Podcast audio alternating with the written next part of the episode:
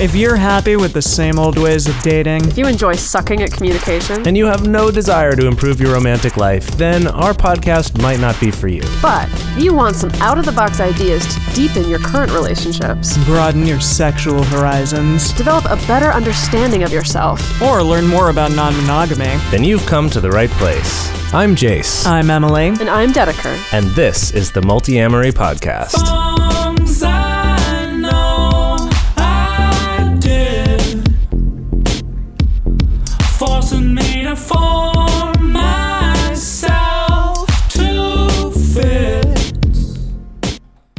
On this episode of the Multiamory Podcast, we're talking about taking relationships to the next stage.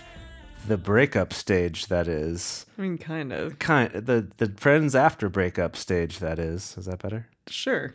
Okay. Friends after breakup stage, sure. So even Google knows that this is a thing. When we were preparing for this, I typed into Google how to stay friends, and it auto suggested with your ex mm. after that.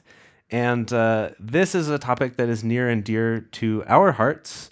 Uh, so let's talk about our experiences as well as some more general advice about this, some studies about it, and even some things about the people you maybe shouldn't try to stay friends with after Yeah. you've broken up.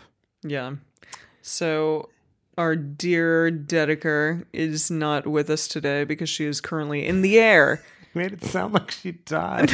I'm sorry. Our dear said today. is no longer with I said not no longer, but just like Yes. she's not with us at this particular moment in time because she, is, in the air. She's on an airplane. not like in the air to the beyond. yes. But just like in the air on an airplane. She's in the air, probably somewhere over the Pacific Ocean Yeah. at this point in time. The the Strait of Gibraltar or something.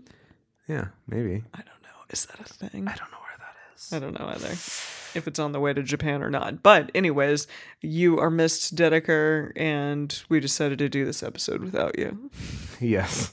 Uh, so, Emily, can you explain why this episode, or like why this topic is near and dear to our hearts, meaning Yeah. yours and mine specifically? Yeah, well, we we went on this tour, this tour that was two weeks, and it, it was almost really truly the entire month of like preparing for going to Tucson, Arizona, and doing this like intense, um, uh, multiple workshops and like just our time in Tucson. Like you guys visited my mom and everything, and then also it was us going on the actual tour um, for two solid full weeks together and then coming back um, and doing a show here in LA. And so it was just a very long time of like being really together, the three of us, Yeah. in like, it, I mean, it just close quarters.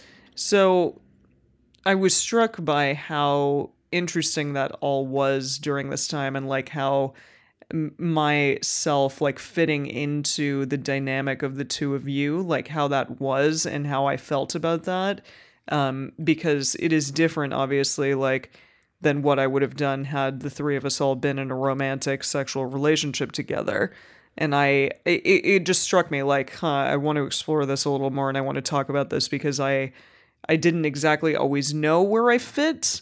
Like there are times we joke about this that like mm-hmm. we all get into our podcast mode and like sometimes like the claws come out and we get a little like rah, rah, rah, rah, rah. especially the two of you sometimes. Uh-huh. And and i tend to like fit into this mediator role. And then when that's not there like when all of us are like super getting along sometimes i'm like well how close can i act towards them like how close or can I insert myself into like their intimacy? Is that not okay? Like it's just an odd, interesting place to be in, and I'm assuming some of our listeners out there feel the same way. So I just wanted to talk to you about that today. Yeah. So, I guess to give a little bit of context for those of you who are maybe new listeners Mm-hmm. Who are like, what the fuck are they talking what about? What the fuck are they talking Yeah. about?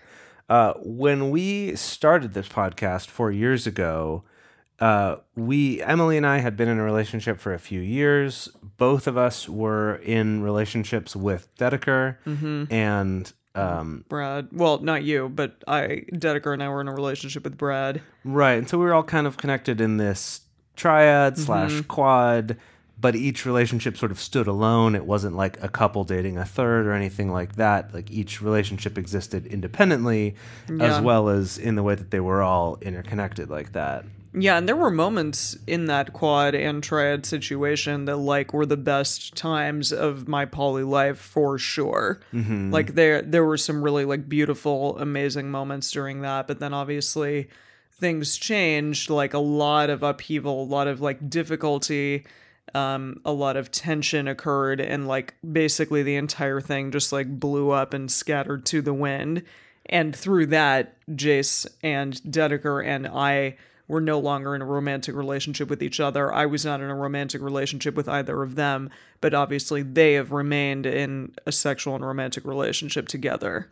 However, Mm-hmm. we've stayed close friends through that. Yes. And it's changed a little over the years. It's evolved. We've, you know, obviously been business partners doing this podcast together. Yeah. And how long ago was this? Because in my mind, it's like, oh, that was just the other day. God damn it. Because to me, everything was just the other day. No, I know. I mean, in ways it feels like just the other day, but then in ways it doesn't. It, like it three was years ago? It was around. Um, let's see. Uh, like around early March 2015. okay. Yeah. So, yeah. When, like, all of that changed. ago. Yeah, when all a of that little, little changed. over three years ago now. yeah. Yeah. Oh, we should have celebrated our breakup anniversary. Yeah. Well, we were we were like doing other shit, like yeah. Planning for a planning tour. for this fucking Yeah. tour that just happened. Yeah.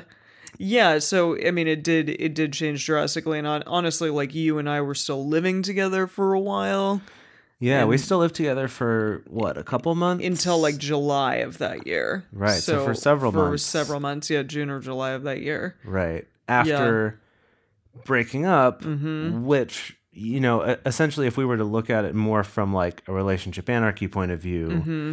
meaning that we ended the sexual and sort of like romantic affectionate part of our relationship at that point Yeah. um, but stayed close but it wasn't wasn't like we instantly went to being super comfortable and best friends No. I But mean that definitely took some time Well, and we'd like you even had talked about like, well, you know, we can do this. Like we're different than other people. We can try. Mm-hmm. And our our lovely chiropractor, Doctor Mike, was like, no. move out like move out and i think in a way like he was right like we did need that distance from mm-hmm. one another like i was able to move in to a place by myself for like three months and that was really lovely it was like a really nice time for me because i had never done anything like that before mm-hmm. and then I know you like you like i got roommates and stuff Yeah, to, and maybe had a nice in my place with me healing process from that standpoint as well. yeah I don't know. A- Yeah, And we've talked about this in the past, but it's been a long time since we've discussed this. Mm-hmm. And essentially, for us, it was about right around the six month mark Mm-hmm. where we both sort of realized that we'd hit this transition from this thing where we we worked well together we still cared for each other but there was definitely like trying to renegotiate how do we act around each other like Yeah. what is this relationship now Mm-hmm. um, you know feeling hurt about it sometimes to about six months to where we, Mm-hmm. we both separately had this realization and then talked about it together of Yeah. like hey we just hung out and it was cool yeah, and it, it was, was really cool. Yeah, um, and it was at a Florence and the Machine concert. Yeah. So maybe it was the magic of of the concert, the healing magic possibly. of Florence and her machine. Yes, I mean always, absolutely. she did great. Yeah. Yeah, Um, but so it did. There was definitely like a transition time there. Mm-hmm. Uh, and we're not here to say that we did this the best way. sure, Um, it wasn't perfect by any means, but I do like, I do really appreciate the fact that it's a testament to how we were able to like get through shit and come out on the other side like so well and um it, that we have such a powerful connection still. And with Dedeker too I mean that was a much like shorter relationship for me obviously than it was with you but still incredibly meaningful and powerful in my life um in different ways but I think that that's that's really important as well And I think what's also important is the fact that those relationships have continued yes to evolve to to yeah to evolve and to grow. Mm-hmm. Um, like Yeah. I think that the way I because I've definitely had breakups in the past, you know, especially when I was younger, where we'd break up and we'd say we were going to be friends, Mm. and sometimes we would kind of give it a go at being friends and just kind of wouldn't after a while. Were those like really intense relationships? Like you were engaged for a while. Like what what happened there? Did you try to be friends with her? Um, we stayed, you know, we stayed civil with each other, Mm-hmm. but it was definitely like a, you know, I was very hurt by that. I think she was also upset by it. Like, both of us were, were definitely like, no, like Hmm. we we you know we stayed, like I said, we've stayed we stayed civil, and I think now like. You know, we're still Facebook friends. Like, I'll see her updates sometimes about her, you know, husband and her kids and all that sort of stuff. Wow. Yeah. Um, and you know, part of that's that that we wanted sort of different things from our lives, and, Totally. and we've gotten them. So in that way, I don't think either of us are sort of holding out this like, man, that was my one shot at happiness, and I lost it, No, which course. would definitely make that a lot harder, right? Yeah.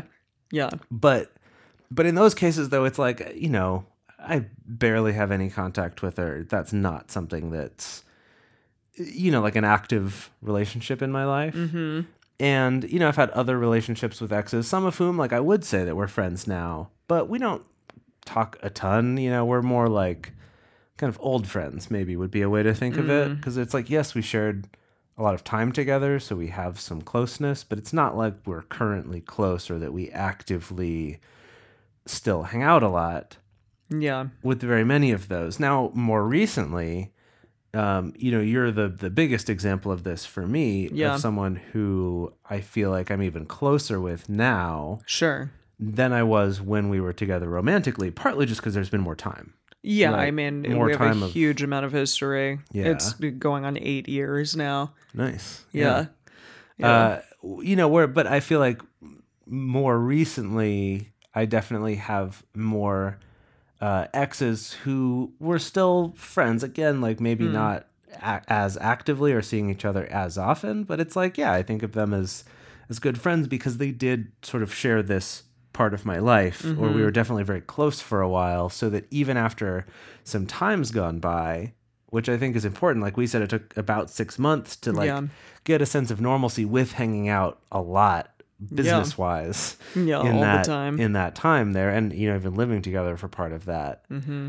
whereas you know if you if you weren't kind of in a way like forcing yourself into that situation could could even take a little bit longer yeah. but there's something actually really nice i found about like restarting those relationships Sure. I mean, there's such a narrative out there with other people that I've talked to that, like, if you have a relationship and it ends, then you cannot be friends with that person anymore. Like, you, you, it, it's done. Like, it's mm-hmm. terrible. It ended. Like, everyone's upset. And, like, you never fucking want to see that person again. yeah it's the whole like it's called a breakup because it's broken Yeah, I guess, or or something to that degree, which is really interesting to me because I never have really felt that way. I think I had like one or, or maybe a couple relationships where I was like, yeah, I do not need to see that person again. But for the most part, like I've remained at least cordial Mm-hmm. with the people that I've been with before. Like I, I have a you've met a ton of my exes over the years.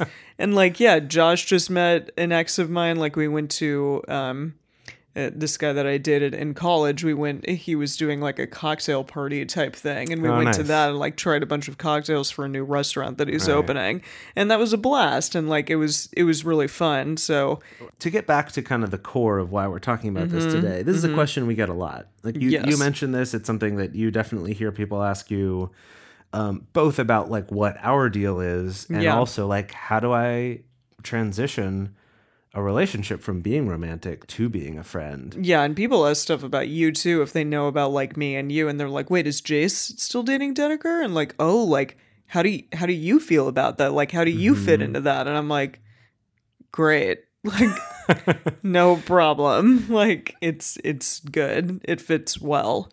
Right, and it's it's it's I don't know. It's such an interesting thing because we are taught that there's this huge difference between being romantic with someone and being friends with someone, and that you can't be one with the other, or like that, like the sort of the common idea. And we're going to talk about these uh, in a little bit here about some studies and statistics about this. Yeah. But just the idea that um, being afraid to like have sex with someone you're friends with because we have this idea that sex ruins friendships, mm, mm-hmm. right? Or the idea that you know on the other side we have the thing of like oh the the ideal romantic partner for you is someone who you've been friends with first Yeah. right like especially for me being raised christian that was very much like the narrative you're given Oh, fascinating. partly because that's because you're not It's having like sex you're not gonna have sex with your friend, but then right when you are united under then- God,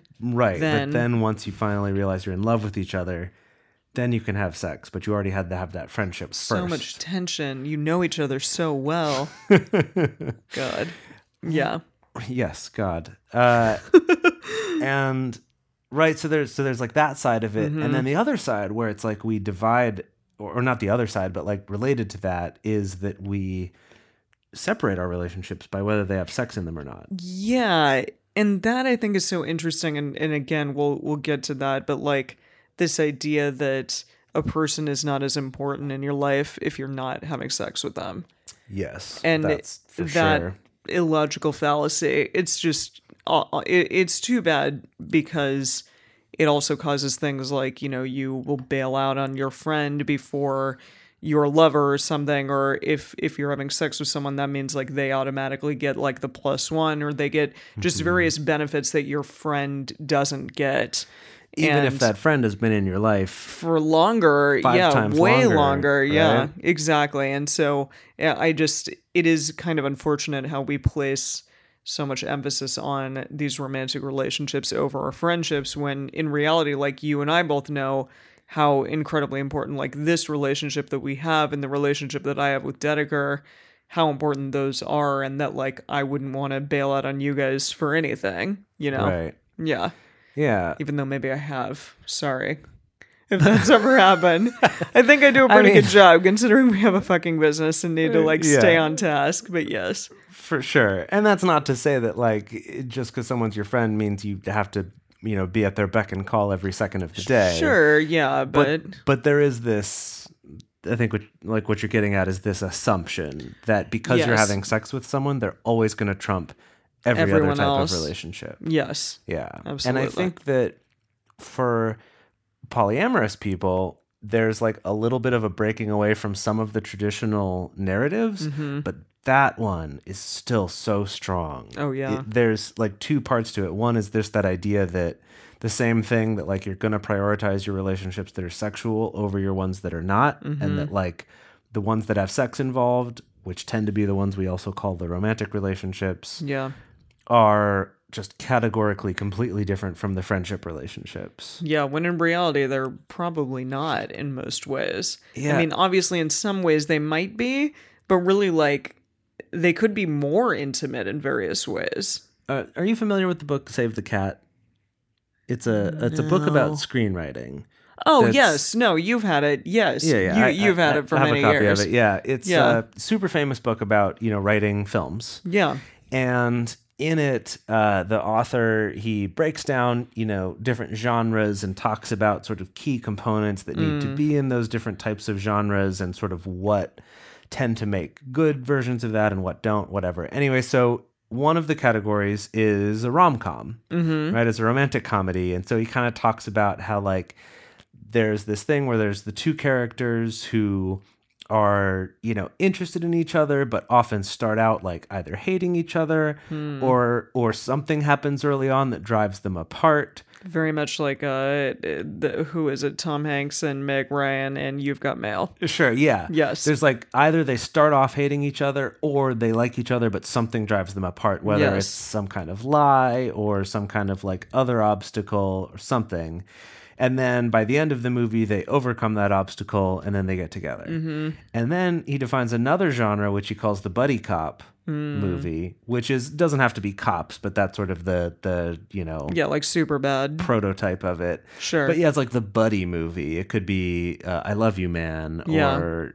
or Dumb and Dumber or right. There's like which is totally a romantic comedy too. well, so that's the thing is his definition in that book of what is a buddy cop movie Yeah. is exactly the same as a romantic comedy, but with no potential for sex. Huh.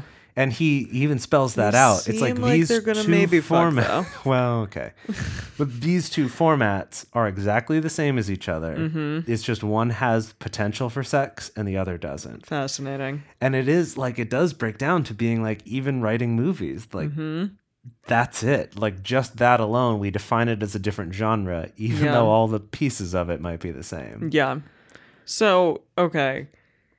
If you want to become a friend with your ex, it's not going to happen immediately. Like we found that, right? Yeah. I and even we when we were in Boise, uh, we went to an amazing class with Cunning Minx and Lusty Guy. From, uh, all from Polyamory Weekly. Yes, from Polyamory Weekly. Um, all about how to like the art of the breakup was what the class was called. Um, and and Cunning Minx talked about like it might take a long time to to go out to coffee or out to dinner with your ex. Like it may might take like six months to a year.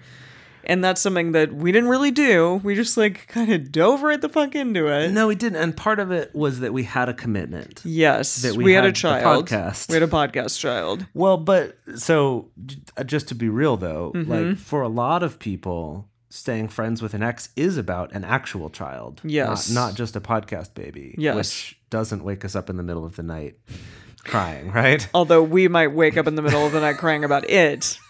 That's the difference. yes, that's true.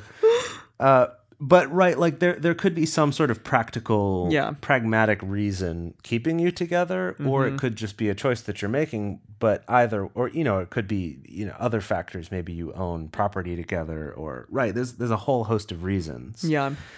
But if you don't have those, or even if you do, like the the example that Cunning Minx was making was having a breakup and the other person being like, I hope we can stay friends and go out for coffee sometime. And she's like, Yeah, absolutely.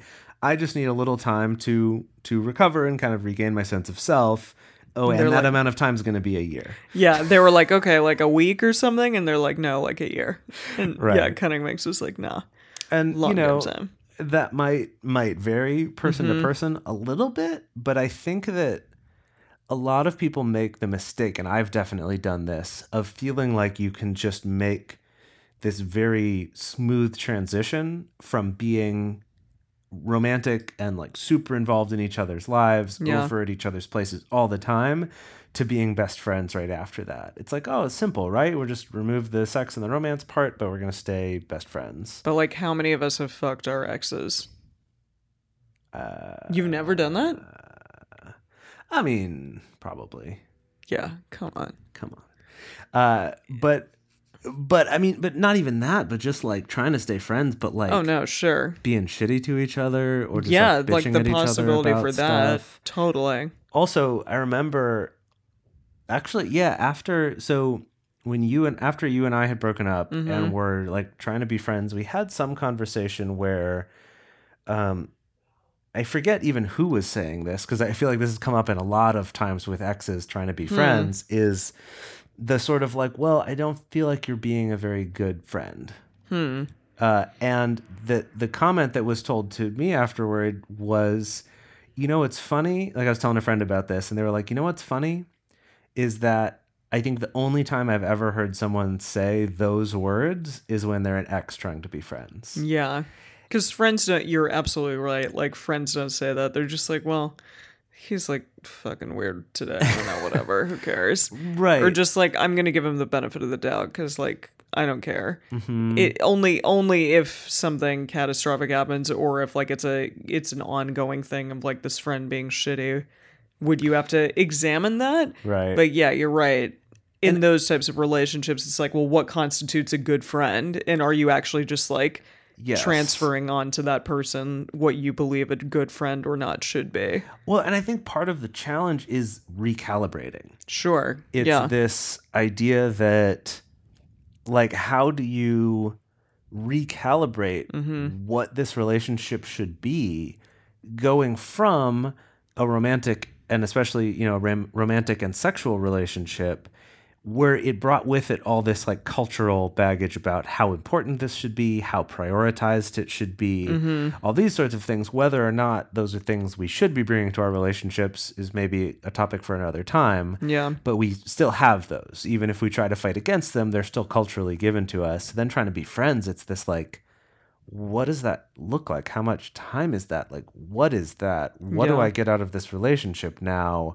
Like, all those questions don't really have clear answers right away. No, I mean, absolutely. And again, like it takes time and it takes a little bit of distance, I think, to be able to start answering those mm-hmm. questions. So, we also wanted to talk quickly about friends with benefits because this is something that we've been like on about when, in our relationship anarchy classes that we've had at the two conferences we went to over tour. Yeah. So there's a couple stu- there's a study that we were talking about. Can you talk about that? Yeah, so I think this one's interesting because we like in talking about all this about how to be friends after a breakup, it's like, ooh, yeah, like you can't really do that right after, or maybe people are thinking like, oh, maybe it is a breakup because it's broken, and, and you don't, you shouldn't do that. And a lot of people will give you that advice, right? Yeah. Of like, don't try to be friends with an ex. Yeah. Um, and then people also, like I said earlier, think about this with friends with benefits of going, well, I'm friends with this person. I don't want to have sex with them because I'm worried that'll It's ruin ruin it. the relationship. Yeah. And so in 2013, there was a study done at uh, the University of Louisville in Kentucky. Louisville. Louisville in Kentucky. I lived in Cin- Yeah, yeah, okay, lived in it. Cincinnati. It's right across Yeah. the pond from it, Lu- the river. Lu- Louisville. Lu- Louisville. Louisville. Louisville in Kentucky. Uh, and this uh, study surveyed over a thousand college students. And first of all, the second most common reason for people saying why they were hesitant to get into a friends with benefits relationship was because they were worried it would ruin their friendship. Yeah. Um, the first most common being worried that they would develop feelings for the other person that wouldn't be reciprocated. Oh shit. Which sounds like being interested in anyone to me, but Yeah. whatever. No, totally. It's Uh, like that's always an issue yeah. potentially. Yeah. But anyway, so amongst these thousand college students, there were 300 of them who had had a Friends with Benefits in the past year that had already ended. Mm-hmm. So sometime during the past year, they'd been friends with benefits with someone, but it had ended already, meaning like they're just not fucking anymore. meaning they're not having sex anymore. Okay. And what's interesting is that 80% of those people said they were still friends with that person. Fascinating. So the idea that, like, oh, that's the end of a friendship, statistically not true. Only 20% is that true. Right. Yeah. And, and, and if I think about friends I had in college, like that kind of happened anyway. Like some you stay mm. friends with, some you don't. Right. Sure. Like it, Yeah. it changes over time. Totally. What's more though is that 50% of those people reported feeling as close or even closer to this former friends with benefits Yeah. than they were before they had started being friends with benefits. So before Yeah. they had started having sex, that they felt now even closer or just as close as before. So 50%. Yeah. So again, like looking at all these statistics and just being like that notion that like sex is the thing that's going to ruin a relationship Yeah. is absolutely not true. No, totally. I mean, I think at the very least, like, it's interesting to talk about the way in which our society views sexual relationships and friendships. Like, that sex is going to ruin a friendship, or that, like, a friendship will be ruined, or that, like, a, a relationship with someone will be ruined by trying to be, like, friends with them instead of having sex with them, too. And on the other side, Yeah. if you're not having sex with someone you're romantic with, Sure. that's the ruin of that relationship. No, exactly. That's what people think, Yeah. right? It's like, oh, if you're not having sex, it must be because you don't love them. Yeah. Right. Yeah, or you don't love them like in this way that that is as Mm-hmm. intense and intimate as a sexual relationship. So that's why we bring up friends with benefits because again, like it's this weird idea of what our society is like placed on this specific type of relationship and we're saying like that's not necessarily true Yeah. yeah, all those ideas. So also another thing that we wanted to talk about was this Oxford University study, um, which found that most people out there have a core group of five friends or close family members.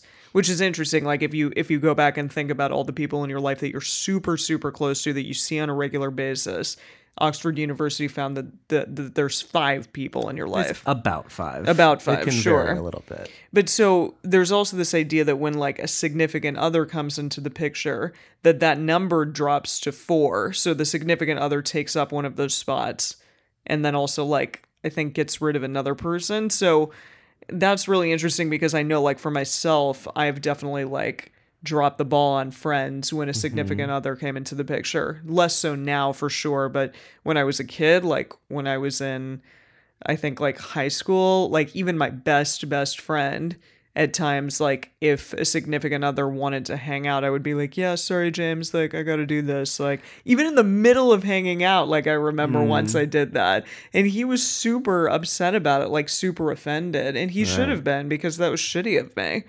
But yeah, But it's so normal. It Like, is. I, I feel like I've definitely done very similar things. I've Yeah. had friends do it to me. and it's not like looked down upon because it's like well you know they're they're the most important person like they're the person that you're spending the most time with and that you should be they are entitled to that time Right. and so your friends just need to deal with it and that's kind of fucked up For sure. yeah so i don't know it's it's an interesting idea also like if your significant other then becomes your friend like are they making this like lateral move from like the, one of the five They had to take up one of those five. yeah And now they just still stay in that five. I don't know, but then that's the question of like, well, if another significant other comes in, like, are they going to be the first on the chopping block or not? I don't know. well, yeah. And I think that is maybe a whole other discussion. But Yeah, we've often talked in polyamory about how like love is infinite, but time is not. Sure. Right. I know that that's very true, and unfortunate that like want us to like limit it potentially to this amount of people. But you're absolutely right that like not there's not enough time to see and do everything in one day. So I don't know. Right. Or one month or, or Yeah. one year or whatever. Yeah. Totally. And so I One think week. part of this too, and I think this is important when like oftentimes after a breakup, especially if it's one that's difficult, even if we do want to remain friends, but it's Mm-hmm. but it's tough for us, we'll tend to lean more on our friends or our family members for Yeah. that support that we need. And so because of that, like we might also have less time for that ex-partner who's now trying to be a friend. Mm-hmm. Uh, that that like taking that into account and i think having that sort of buffer period of like yes let's do that but let's not place this expectation that we're going to be besties right away Sure. and want to like do movie nights every week right away like i know a few people who've done something like that and claim mm. that it has worked for them but so very few Yeah. compared to the number who've tried to be friends and have not Yeah. right And I think it's important to look at like why you're why you're deciding to be friends or be friends right away with this person. And I think we're going to get into that. For a long time now, we've been fans of adamandeve.com for getting sex toys or lingerie or accessories, things like that. It's uh, just a fantastic resource with a huge selection. And now, not only do we have a fantastic offer, but we also have a promo code that will work on adammale.com and evestoys.com, which are their sites specifically for LGBTQ audiences. And our code is fantastic. It's 50% off of almost any item in the store and free discreet shipping when you use our code MULTI. Yes, we love adamandeve.com and have for years. They are our oldest and longest sponsor, and they just keep on giving great gifts to us and to our listeners. You can bring more pleasure and satisfaction into your bedroom by going to adamandeve.com, adammale.com, or evestoys.com and select any one item. It can be, you know, an adventurous new toy or anything you desire, something fun, something sexy, whatever sounds good.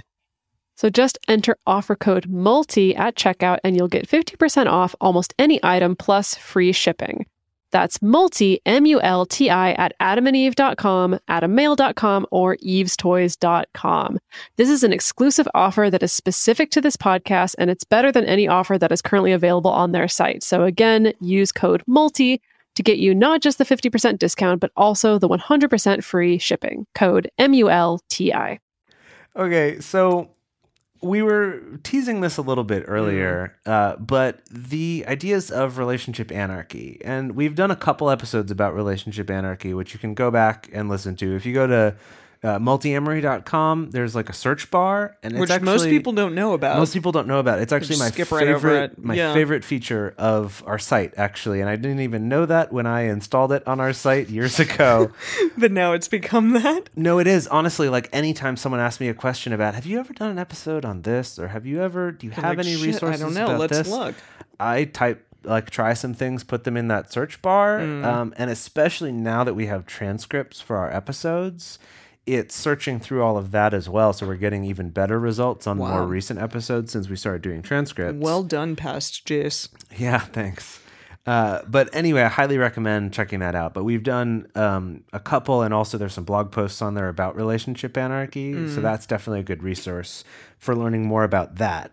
But essentially, the the sort of core idea there is taking away that hierarchy that we were talking about earlier, where someone you're having sex with or who you're romantic with is always going to fall into this category that they're more important than anybody else. Yeah. And instead, it's about customizing your level of commitment with all the different people in your lives, uh, with all the different people in your life, lives, Your multiple lives. all your lives, Your past and future lives. Yes. But yeah, and no, and and I appreciate that too because it can, if like for example, your relationship in its current state isn't serving you, then you can decide maybe together or by yourself, just like the best way in which that relationship can serve you. For example, like maybe you and I, we were like not as good romantically, but we decided like, hey, mm-hmm. let's take the parts of our relationship that really work and continue to work and develop those. And that's exactly what we did, Yeah. which is fantastic. And that those can change over time. That's true. Like nothing is finite. Nothing is like, well, you know, it's all dynamic and nothing is static. That's what I'm getting at. Yeah. yeah, that like even something like that about like how your romantic life is together, or maybe Mm-hmm. how your sex life is together, or maybe how well you do at, at living together. Sure. right? There's a lot of things that maybe at one point in your life might be a good fit, and at another point in your life might not be. So maybe right now that's not a very good fit. That as long as you're able to work together and to talk about those things and to give each other space when you need it and Yeah. not try to force each other into a certain type of relationship like we were saying about that like well you're not being a good enough friend Yeah. that kind of thing that like there's there's that aspect of it um but the, also like in the future you might be good at those things again Mm-hmm. for whatever reason it might be circumstances in your life out of your control or it might just be changes in your own life or in their life Yeah. Uh, but the fact is that that those things can change. And as long as you're willing to give each other that space for those things to change then they can. Yeah, I mean, this is a very like intentional way of doing relationships because again, it doesn't like it's not any prescribed thing that says, okay, we're moving upon this escalator. And like your, I think you talked about this that your brother once upon a time was like, well, if I don't hmm. move in with this person, then that means like the relationship's over. right But for example, you know, you and I moved out and weren't together anymore, but we still like continued our relationship in a different fashion, but it mm-hmm. still was there and still was really meaningful. Right. And in that way, as we said, moving out actually led to kind of feeling like, oh, great. Like now mm-hmm. we can be a little closer. Yeah. Yeah. So that's definitely been something that's changed. Also, like in my relationship with Dedeker, mm. while still being romantic and sexual, we have sometimes large chunks of the year, you know, Yeah. like 5 mm. months Yeah. apart in different countries. Right. And then we'll also have many months at a time, up to even like close to a year where we've lived together Yeah. while traveling. Sure. So it's like we can go back and forth between those states, Mm-hmm. and it's it one of those doesn't mean the relationship's doing better, and then when we're apart, it means the relationship's doing worse. Yeah. That instead the relationship just keeps going. There's just certain like circumstances of it that change. Totally. Yeah. Yeah, Very relationship anarchy. It's Yeah, good. totally. Yeah. So it, there definitely can be challenges with all of this. Like, for example, You mentioned that on on tour. Yeah, it, it, what was difficult for me was that like I I saw both of you as people that I had ha- that I had been intimate with like sexually, and then I saw both of you like as this separate entity from me, like existing in your relationship bubble to a certain degree, like your romantic relationship bubble. And I didn't always know like how to incorporate myself into that because like I was not going to be like a part of that romance with you. And yet like i still obviously mean a lot to both of you and you both mean a lot to me. But it, i found myself like trying to figure out and juggle at times like where i fit with that um so i don't know which is interesting. I i don't know like exactly what to say about that but just to, to be like mindful about what where you exist within the lives of like your friends and that that can also change over time. But it, it just like it, it was an interesting thing for me and like you and i and dedeker were in tokyo last year. And i know that like we kind of had some like airing of grievances like especially you and i were able to like talk through some stuff. I know when dedeker and i were together um in in bulgaria alone like we were able to talk about some stuff that happened like regarding our breakup and that was really important for me um, and I think just again to to be communicative, especially if like a relationship matters deeply to you, that's a really important thing to go through, even though it can be potentially challenging in the moment. Something that I've I've thought about actually when we were talking about that earlier Mm-hmm. is that when you're you know when you're transitioning like when Emily and I broke up and we're remaining friends it was definitely difficult for that first while because I think there Mm-hmm. was definitely hurt on both sides. And you know even if we felt amicable about it like there's amicable about it there's Yeah. still some things that you're hurt about. Yeah, and and you know we talked about some of those things and then like we said around six months like things all of a sudden felt much better. Yeah, but i think what's important to realize is that those things still might come up again. So Yeah. like that conversation you mentioned in japan where we mm-hmm. both talked about those things again of mm-hmm. kind of like what some of our hurts were at that time or like the mm-hmm. things that we perceived at the time or how we felt at the time. Mm, yeah, that we talked about those things and that was you know two and a half years after Totally. it had happened. That it's not like a sort of we've talked about it we've clarified it we're done. No, totally. It like still can come up, and like things things can like change and evolve even within your mm-hmm. perception of what occurred and like how you fit into that. And not saying like it was a blaming thing or whatever. It was just like hey like this is something that still is challenging. Yeah. Yeah. and it and it was you know it wasn't like a happy conversation obviously Sure. but it But was yeah.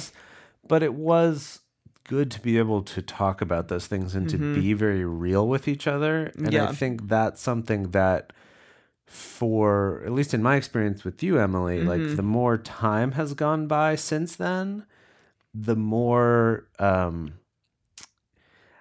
i guess sort of the more like clear and honest i feel like we've Hmm. been able to be with each other sure because it tends to, it like it doesn't feel as l- much like you're trying to blame the other person for something yeah how fascinating that is because like, there's some time separating you right? Sure. No, I mean, absolutely. But like, even when you're in, like, I know for myself, sometimes when I'm in intimate romantic relationships, like, it does become this like tit for tat thing or this Hmm. like thing of like, well, you know, you're doing this to me, or you take something so much more personally Yeah. than when it is a friend.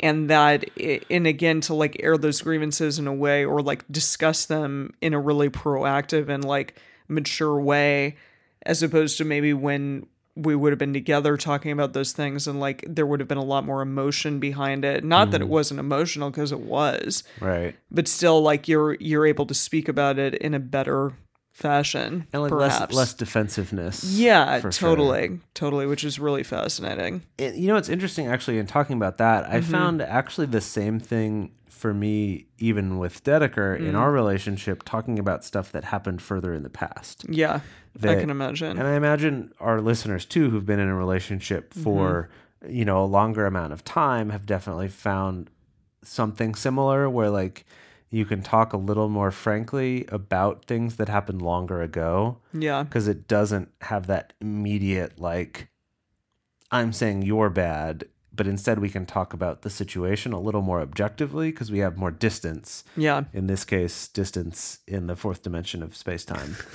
Uh, yes. Yes. yes i get what you're saying. Yeah. Yeah because like emily was saying and you know we won't get into to all of this now but like around that time three years ago there were there were a lot of changes and a lot of like difficult things that happened in all of our relationships each with each other Yeah. and also with brad and Yeah. other people in our lives that like a lot of things really got shaken up around that time Mm-hmm. and Dedeker and I are also able to talk with each other much more frankly about that now yeah and like really honestly help each other understand ourselves better by saying, well, this was my perception of what happened then, and these were things that I noticed happened. And, you know, whether that's like because I'm seeing a similar thing with you now, or I'm noticing how different you are now, Hmm. that we're able to have those conversations in a way now that we couldn't yeah a couple years ago That's when it was fresher. Right? yeah yeah And I've definitely found that with you and I, Sure. like you were just talking about, that we were able to, you know, to talk with, to talk about all that, to Yeah. like really be be honest about kind of the, the hurts we were still holding on to, sure and allow Yeah. each other that time to to talk about that. yeah and to process it which i think again is it can be a really important thing for our listeners i'd, I'd like to think just to give yourself time but if you still do have a relationship that is out there that you hold on to and that that you're friends with still and things like this come up like mm-hmm. maybe that time will give you the ability to talk about it in a better fashion or just like a less intense less emotional fashion maybe And I think that's part of the importance of giving that space too, yeah and allowing that Oh, transition sure. to happen.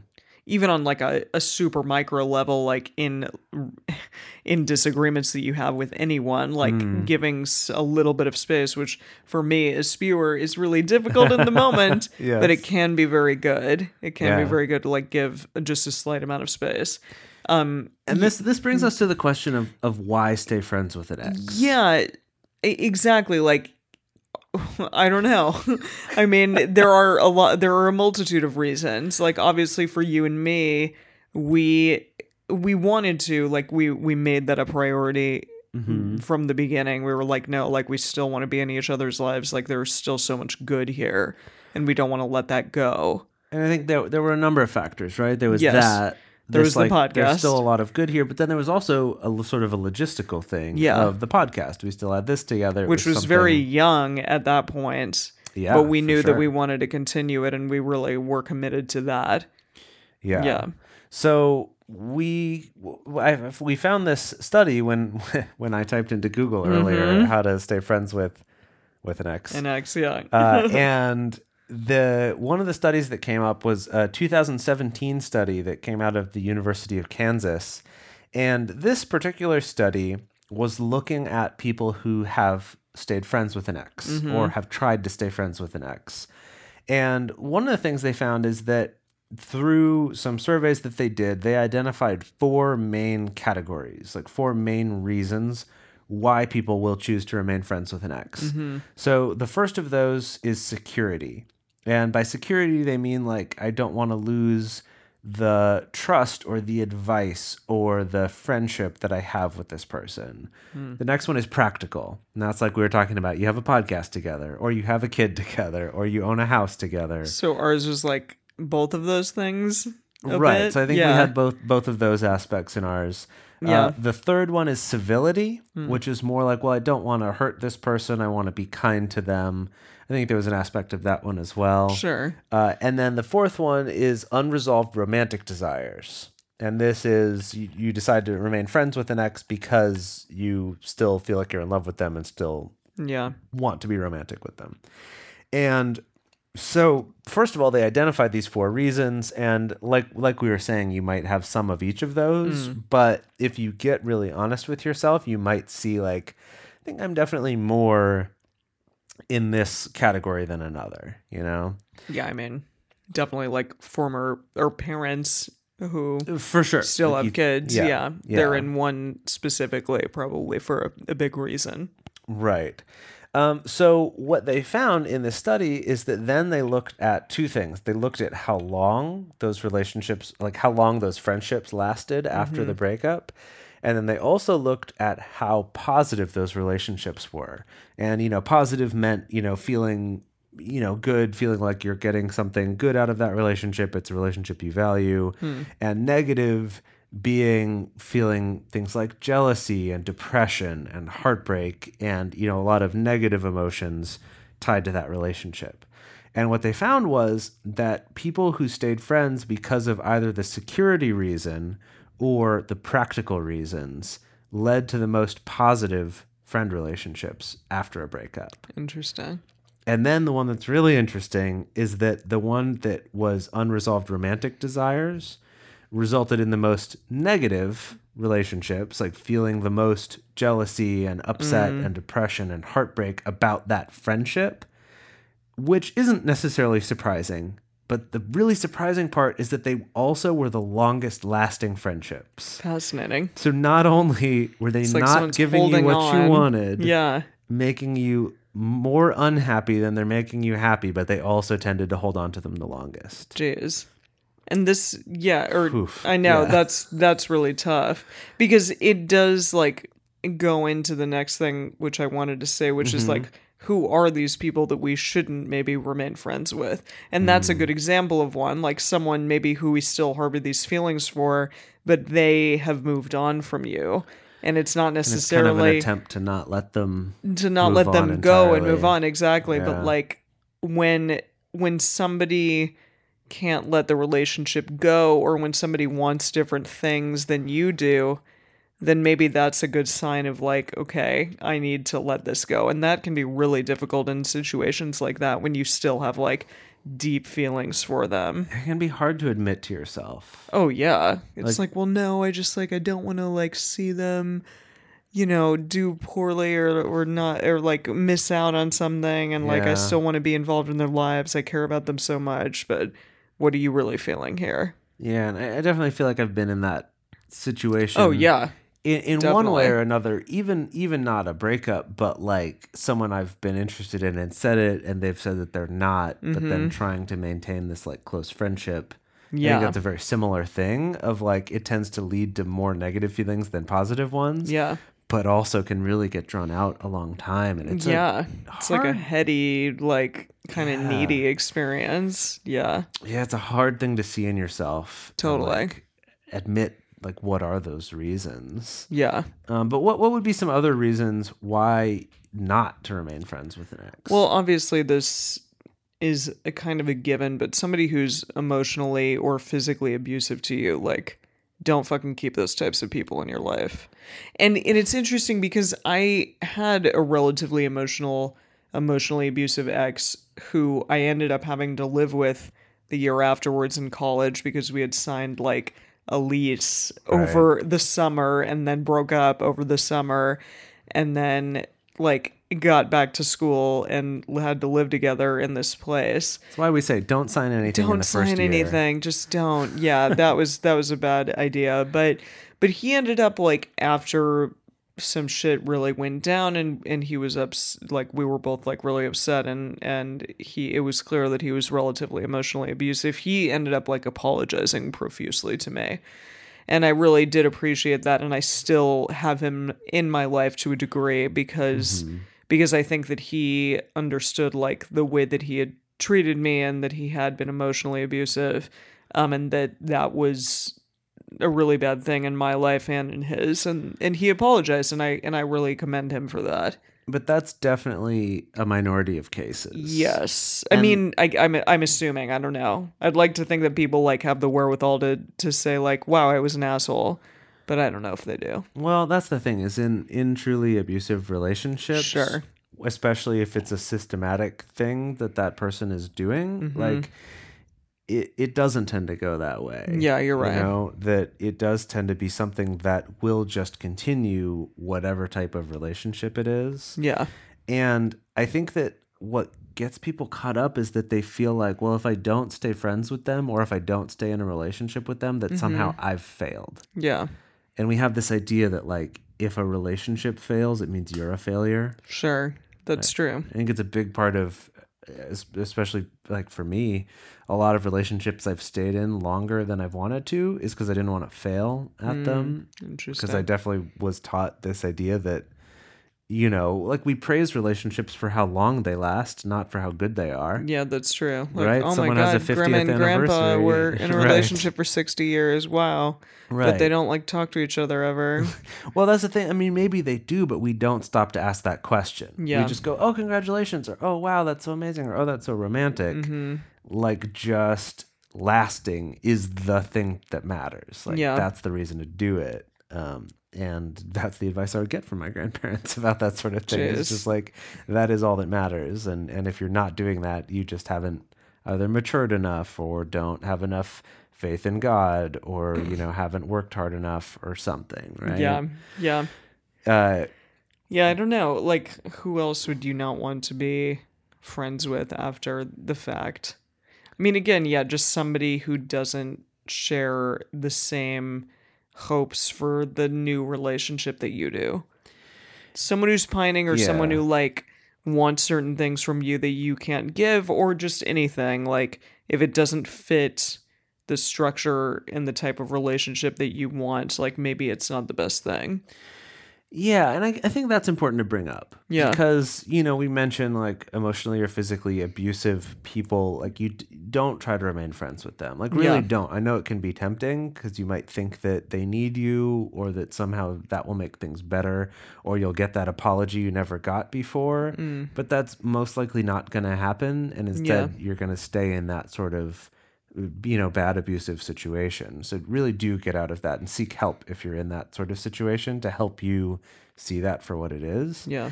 but even aside from like those more extreme examples i think also if it's a relationship that you that just doesn't like bring more positive emotions than mm. negative ones to your Yeah. life even as a friend Yeah. like we talked before in that episode about the science of happy relationships of saying that you know Yeah. 80 to 90% of your reactions if not higher should be positive ones Sure. and you should have this mi- minority that are more negative as opposed to some people who are like 50-50 is good enough right but like that's not like that's No. not a way to have a happy relationship And it's not for your friendships either. and the same's true with your friendships. And I think that with our friends' friends, we just do that more naturally. Yeah. Like where we just kind of drift away from friends Mm. if we feel like this is more. It's like I'm not having a good time when I hang out with this person. You might just hang out with them a little bit less. Yeah, I mean, right? this person is negative or whatever. Yeah, you may just like not return their calls as often. Right, or just that you the two of you don't get along. Like Mm-hmm. it might might even be okay that they're negative. It's not like everyone has to be happy all the time. Yeah. but maybe you just there's some incompatibility there Mm-hmm. that it's just not positive and i feel like if it's just always been a friendship we let those drift apart whereas if it was a formerly romantic relationship and we have this like if i can keep this friendship going then i haven't failed even though the romantic parts ended Mm-hmm. i think we can definitely fall into that trap Sure. that yeah. can keep us in those relationships that aren't that aren't serving us that, Yeah. that might actually be making our lives worse even if you know like Yeah. even if we feel like proud of ourselves for making them last Sure. That- That's that- not the end all do all of the not the relationships. yeah. yeah yeah Yeah. So I guess like finally just with all of this, like nothing is an absolute, like nothing is absolutely final when we're talking about all this stuff. Like you Mhm. you might find that like even that friendship that transitioned from a romantic relationship maybe isn't serving you later on in your life. You might find that like that relationship becomes a romantic relationship again. Like it like it can continue to change and ebb and flow over time. So that's great and that's awesome and like again from the relationship anarchy standpoint like mm-hmm. you get to decide you both together get to decide what that looks like and that's really wonderful that we as human beings get to choose that and that we don't have to like do this thing that just this relationship escalator and that's it Yeah. yeah with anyone Uh, yeah, and that not even in your romantic relationships, but also Sure. in moving toward friendships. Yeah. That I, I've found, like the. It sounds terrible to say, but like the older I get, and I'm not very old yet, but the older I get, the the more I see, like, gosh, things can really change over time. Mm-hmm. I think, especially seeing all, the ways that like our relationship has changed over the past eight years yeah. from being these young kids meeting and and yeah and i was fucking this- 22 when i met you. Jeez, such a and i'm 30 now. Yeah. like crazy. That like starting that that relationship to all the stages that we went through monogamously to Mhm. then opening up to then being polyamorous to then breaking up and then being friends and then building to this even closer emotional friendship yeah. that like seeing all that and just being like man you know what? Like i feel like so many times in my life i've given a lot more meaning Hmm. to the way things are right now being like oh these things are the way they are right now or this relationship is as close as it is right now because it was meant to be or right? There's some meaning of like this has got to be the one or this has to be like the place i'm supposed to be or like this is the answer to all my relationship problems. And instead now with a little more time perspective to see that it's just like these things can always be changing. Yeah they're whatever they are in the moment. But that you're still able to sort of choose what are the good relationships Sure. in my life and then also like how can i make those better? Yeah. how can i be intentional? Yeah. And not just kind of accept what happens to me yeah. but like be an active participant in all of my relationships whether they're my friendships or my romantic relationships or my business partners or yeah or whatever it i guess i'm i have at one time been all of those things. Yeah Yeah. exactly. No and i think we've done a really good job being intentional. So Mhm. good on us. And Yeah. hopefully good on you all out there. And hopefully you learned a little something from this yeah i think even like making the space to be intentional about them yeah whether it's even something like having a radar with your friends. yeah Right. which i've still never done i need to do it yeah. i mean we have our own like business radars all the time Right. Well, maybe But- we should do a radar. i know Okay, jeez Great. Yeah. Well, we'll do that. We'll report back to you. um, but yeah, thank you all so much for yeah spending this sort of uh, intimate, Dedeker free episode. we love you Dedeker. Um, yes. and uh, thank you all so much. And uh, if you have a question or a comment that you would like us to talk about on the show, you can call us at 678 M U L T I 05. I did like a low version. Oh, I see. time. Yeah, I was like, threw what you off key are you fucking in? Yeah. I Sorry. Jeez. Uh, and there you can call that 678 MULTI 05 and leave us a voicemail, or you can send us an audio message on the Multiamory Facebook page if you are international. You can also send us an email at info at multiamory.com, or you can send us a message on Twitter, Facebook, or Instagram. Just search for Multiamory and you'll find us. To support our show and join our private Facebook community and get cool things like early episodes with no ads or monthly discussion groups, go to patreon.com slash multiamory. Multiamory is created and produced by Emily Matlack, Dedeker Winston, and me, Jase Lindgren. Our episodes are edited by Mauricio. Our social media wizard is Will McMillan. Our theme song is Forms I Know I Did by Josh and Anand from the Fractal Cave EP. The full transcript is available on this episode's page on multiamory.com.